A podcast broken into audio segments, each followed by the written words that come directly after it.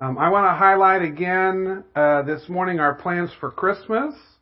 Um, we are planning our Christmas Eve candlelight service at 4 p.m. on the 24th. Um, that'll be a 35 to 45-ish minute family-friendly uh, service. We will have some activity packs and things for the really young kids if they need some help staying busy. Um, but we encourage everyone to come, bring a friend or family member, um, and we're really looking forward to, to sharing that.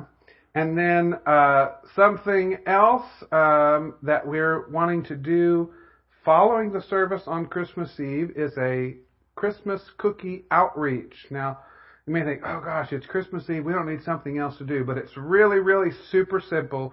We will simply have some pre-made uh, small little care packages with cookies and just a little card that says, you know, God bless you at Christmas from the vineyard or something like that. Um, and if you are interested, one or two people would be interested in volunteering to help us prepare those ahead of time. And basically, all we're asking people to do is on your way out of the service, grab a little care package, and when you stop to fill up your car for gas, maybe give it to the gas station attendant, um, or just sort of wherever you're going in your travels, either that night or on Christmas Day. But the focus is to just share uh, some love and a smile with service workers, those folks who maybe are not able to be with their family on Christmas Eve or even Christmas Day. So uh, you don't have to make a special trip across town to some certain place, just kind of wherever you're going out and about. Um, and then if you're kind of like, well, I don't know, we will have a few little starter ideas um, of places that we would suggest that maybe you just go drop one off. And uh, if you're really ambitious, you can take more than one. Uh, we thought that's just a simple way um, to show the love of Christ at Christmas. So we want to uh, keep you mindful of that. And uh, let's go ahead and transition. My wife just said, You ran out of things to say, just say transition, and then we'll transition. so, um, there was a woman said to her husband one morning, You know, a wise man once said, the way to achieve inner peace is to finish all the things you've started. Well, being the loving husband that he was, he looked around the house to see all the things that he'd started and not finished. After assessing the situation, he finished off the bottle of red wine from the fridge, the cheesecake from last night's dinner, the bottle of white wine from the neighbor's Christmas party, and the last dose of his Prozac prescription. Well, I imagine he might have felt pretty peaceful until he didn't. Uh, some might consider that one road to peace. Um, I imagine that uh, kind of peace probably has worn off by the next morning and left him uh, with some pretty serious regrets. In a few minutes, we'll start exploring this morning what kind of peace came with the arrival of Jesus and how it breaks into our circumstances and our lives. Um, just before we do that, I want to just kind of recap for you. Um, last week we talked about hope, and if you missed that, um, it is available on our website and on Facebook. Um, but last week we introduced our Advent series. We talked about the power of hope. And I just want to read again this uh, small section of scripture from last week um, which is also for the series, uh, portion of John 1 4. In him, meaning Jesus, was life. And that life was the light of all mankind. The light shines in the darkness, and the darkness has not overcome it. We looked last week at how Jesus, as the light of the world, brings a hope that the darkness cannot overcome. We looked at the story of Elizabeth and Mary and we saw how Elizabeth became a woman of hope by practicing or rehearsing the presence of God, despite many, many years of carrying unfulfilled desires and promises in her heart. And we talked about how uh, we too can cultivate this type of hope, even when our circumstances might not look that hopeful. Well, in the same way that we talked about last week and how Light dispels darkness. Peace dispels fear. The peace has come in Jesus, and fear cannot overcome it. I want to tell you another uh, story to try to illustrate as we walk into this this morning.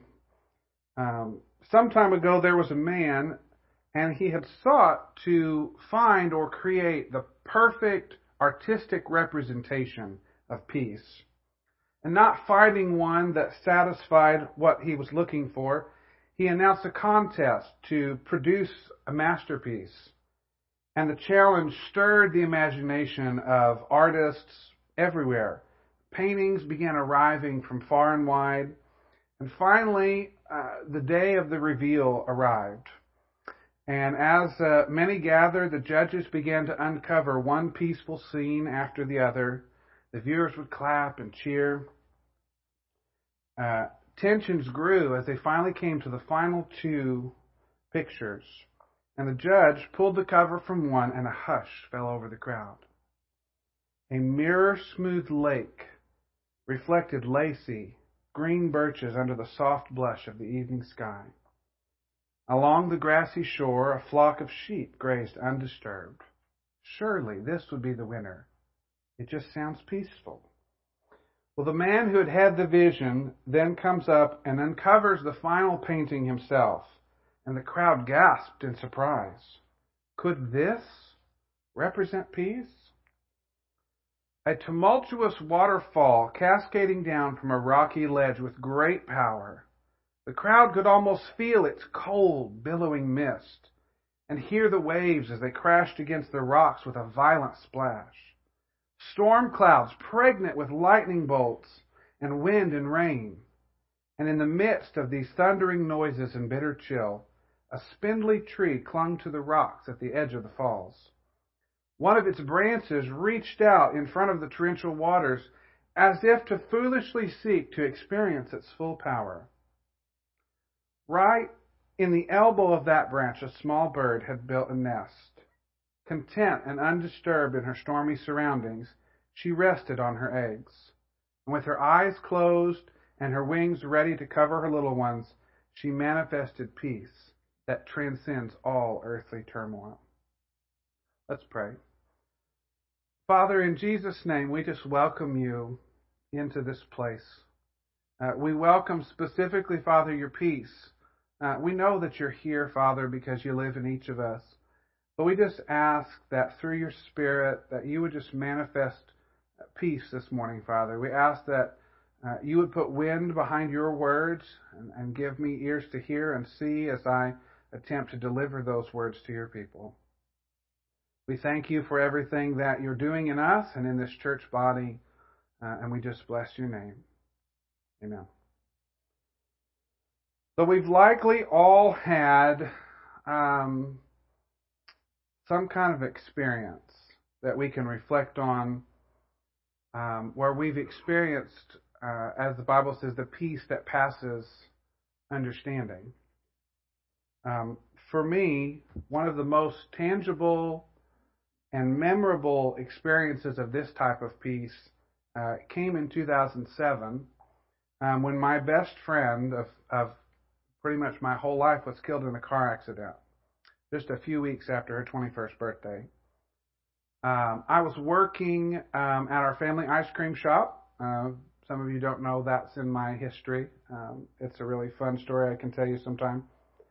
Um, I got a call from my uncle saying he'd heard about an accident on the highway just south of town, and he thought my friend Wendy might have been involved. And so, in a brief moment of, after a brief moment of panic, I jumped in my truck and uh, buzzed over to her house, which was just a few blocks away. Nobody was home. So um, I drove down towards where um, my uncle had said the accident had taken place. One of our uh, local police officers had the highway blocked about a mile back, and he shared with me and, and confirmed my worst fears. Um, that my friend had indeed been in the accident, and actually, in somewhat uh, insensitive and graphic terms, let me know that she had already passed. Um, a moment later, uh, Wendy's mom drove up and I actually was there with her as the officials came to tell her the news and helped get her back to her house and stayed there for most of the next 24 hours. Um, in the days that followed, uh, Wendy's mom actually asked me to lead worship at her memorial service. And um, only the grace and peace of God could have enabled me to walk onto that stage um, with a very broken heart and yet still sincerely lead the crowd in worshiping and singing, Open the eyes of my heart, Lord. Open the eyes of my heart. I want to see you. I want to see you. See, somehow through very supernatural means, because of the questions that were already settled in my heart, i.e., that God is good, that it's the enemy that comes to kill, steal, and destroy. Um, because those things were already settled in my heart when that circumstance came, it made a landing strip in my heart for God's supernatural peace to land amidst one of the single most heartbreaking moments of my entire life. And yet, we could still declare with all sincerity, Holy, holy, holy. The Lord is holy. He is good. And so, uh, this morning, that's what I want to explore with you. Um, is that there is there is a peace that's available that transcends the worst of circumstances. And I'm sure each of you have your own versions of that story, of different things that have happened in life um, that, by the world standards, uh, certainly should have taken your peace. And and and you can probably tell as I tell the story, it, it, it's not uh, that it's not heartbreaking. It's not that there are not uh, grief and, and emotions. I, I think God is okay with that. He's He's okay with us being. I said some of this last week with being very honest and raw and real about the way that we're feeling, but that doesn't have to dictate our convictions. Um, our convictions can can stand true. I want to look um, at one verse in Second Thessalonians three sixteen.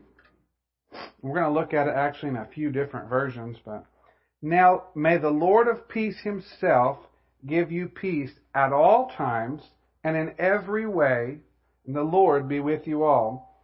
In the Living Bible, it actually uh, ends that, may the Lord of peace himself give you peace no matter what happens.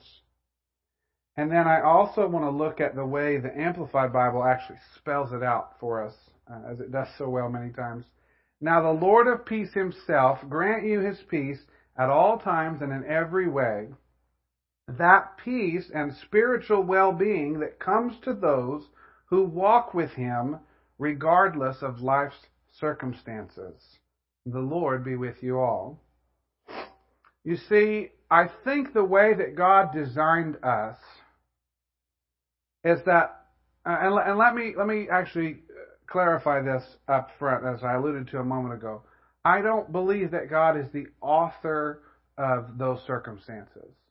Uh, as I said, John 10:10 10, 10 tells us the thief comes to steal, kill, and destroy. So when there's killing, stealing, and destroying, God's not the author of that. But yet, in His sovereignty and in His goodness, He has designed us and this walk with Him on this earth in such a way that I believe both blessing and suffering are designed to push us deeper into the arms of our loving Papa.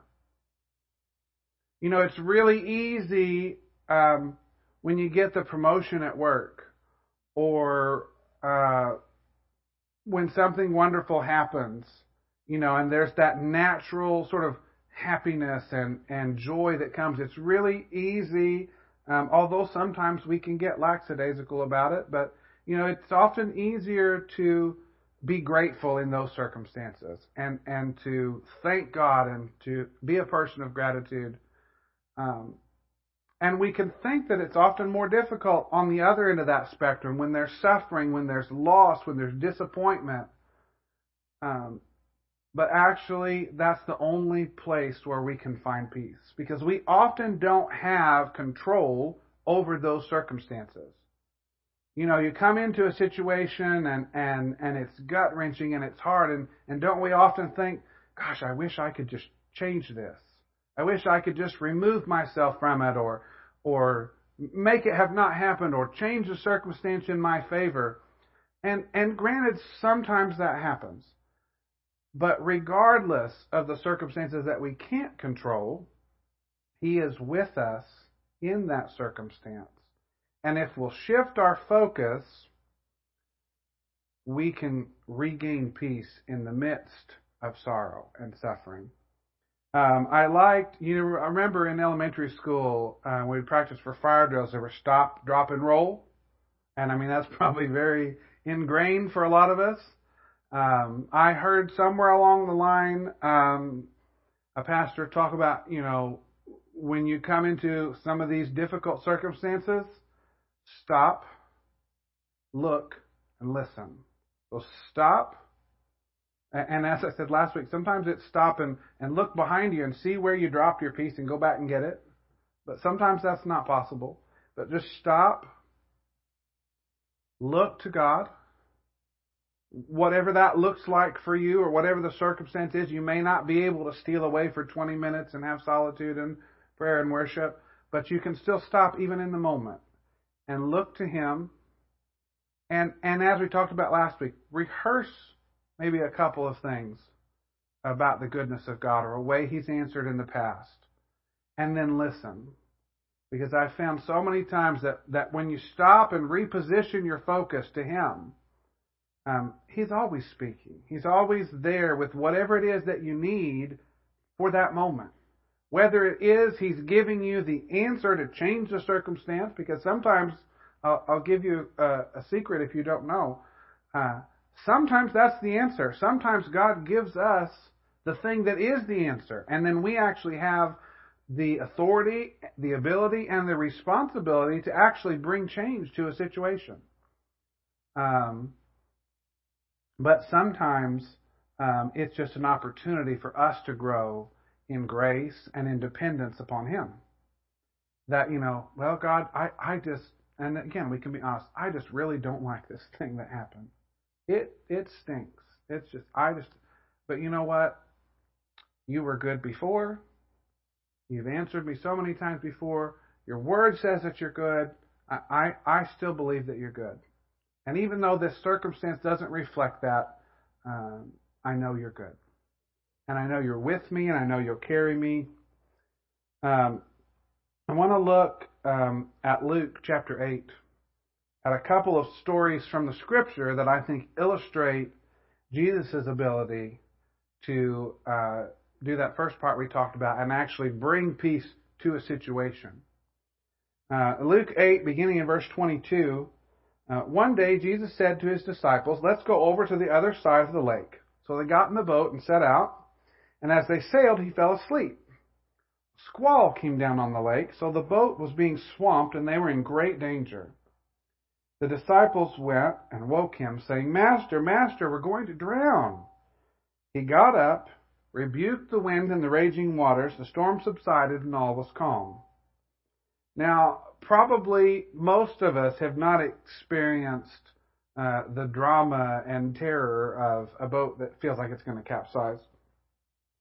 Um, but it's not too difficult to imagine that it's a pretty fearful and tenuous uh, situation in those conditions. So the question that comes to my mind is how is Jesus even able to go to sleep? You know, I'm like, I mean, I, I, I've not, I, when I was young, I, I had battled with motion sickness. Um, not so much seasick, but in the car. I mean, I was, and so I'm just thinking like, that has just got to be really difficult. The key um, that I believe, aside from the physiological, you know, movement of the boat, um, I think in Jesus's inner world that he had cultivated out of a relationship with his Father, there was no storm. See, Jesus was living from the kingdom of heaven in a way that that that external circumstance um, was not causing him to be in fear. He was already at peace, and when you're at peace, you can usually sleep pretty good. Um, the degree to which our inner world is settled, as I mentioned earlier, um, often determines our ability to speak to the circumstances around us. Jesus was able to speak to the storm out of the abundance of peace that he was walking in. Um, this next statement could sound almost um, overly simple, but I think if you'll chew on it, you'll find um, that we don't often live, and I know I don't often live in a way that I really recognize this truth. You can only give away what you already have. Now, in a very natural sense, you know, that makes sense. If I don't have a dollar in my pocket, I can't give you a dollar because I don't have it to give. The same is true in the spiritual realm. If I don't have an abundance of peace in my inner world, then I can't give peace to whatever situation I'm stepping into. Um, let's continue on in this story. Um, it's actually the next story, but it's in the same chapter. Um, when Jesus stepped ashore, he was met by a demon possessed man from the town. For a long time, the man had worn no clothes or lived in a house, but had lived in the tombs. And when he saw Jesus, he cried out and fell at his feet, shouting at the top of his voice, What do you want with me, Jesus, Son of the Most High God? I beg you, do not torture me. Jesus had commanded the impure spirit to come out of the man. Many times it had seized him, and though he was chained hand and foot and kept under guard, he had broken his chains and been driven by the demon into solitary places. And Jesus asked him, What's your name? Legion, he replied, because many demons had gone into him, and they begged Jesus not to order them to go into the abyss. A large herd of pigs was feeding on the hillside, and the demons begged Jesus to let them go into the pigs, and so he gave them that permission. And when the demons came out of the man, they went into the pigs, and the herd rushed down the steep bank into the lake and were drowned. When those pigs saw what had, sorry, when the, those tending the pigs, pigs, yeah. Anyway, um, and I will say, you know, I've always I've always wondered, and it's it's it's for a different message.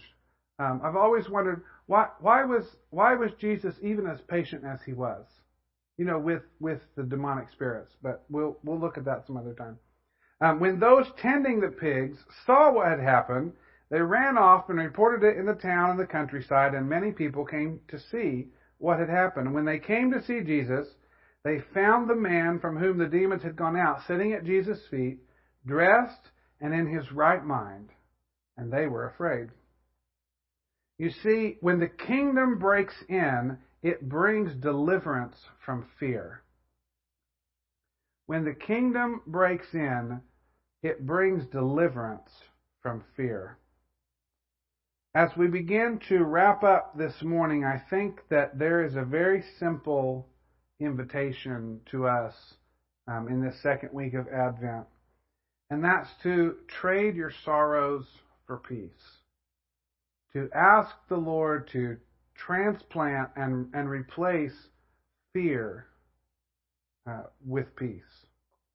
And so um, in a few minutes, whenever the team comes up and they're going to lead us in a time of intentionally connecting with and worshiping God through song, at the conclusion of that, we'll come back up and we'll pray for each other and we'll we'll press into that. But even begin sort of uh, thinking about that as we as we worship um, this morning.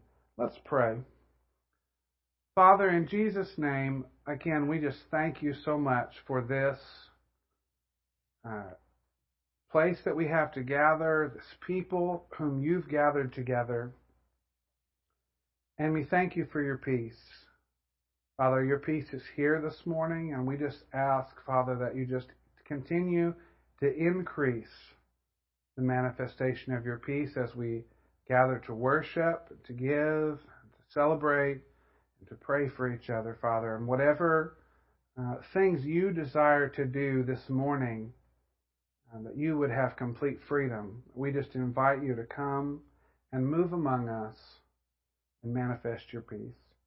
In Jesus' name.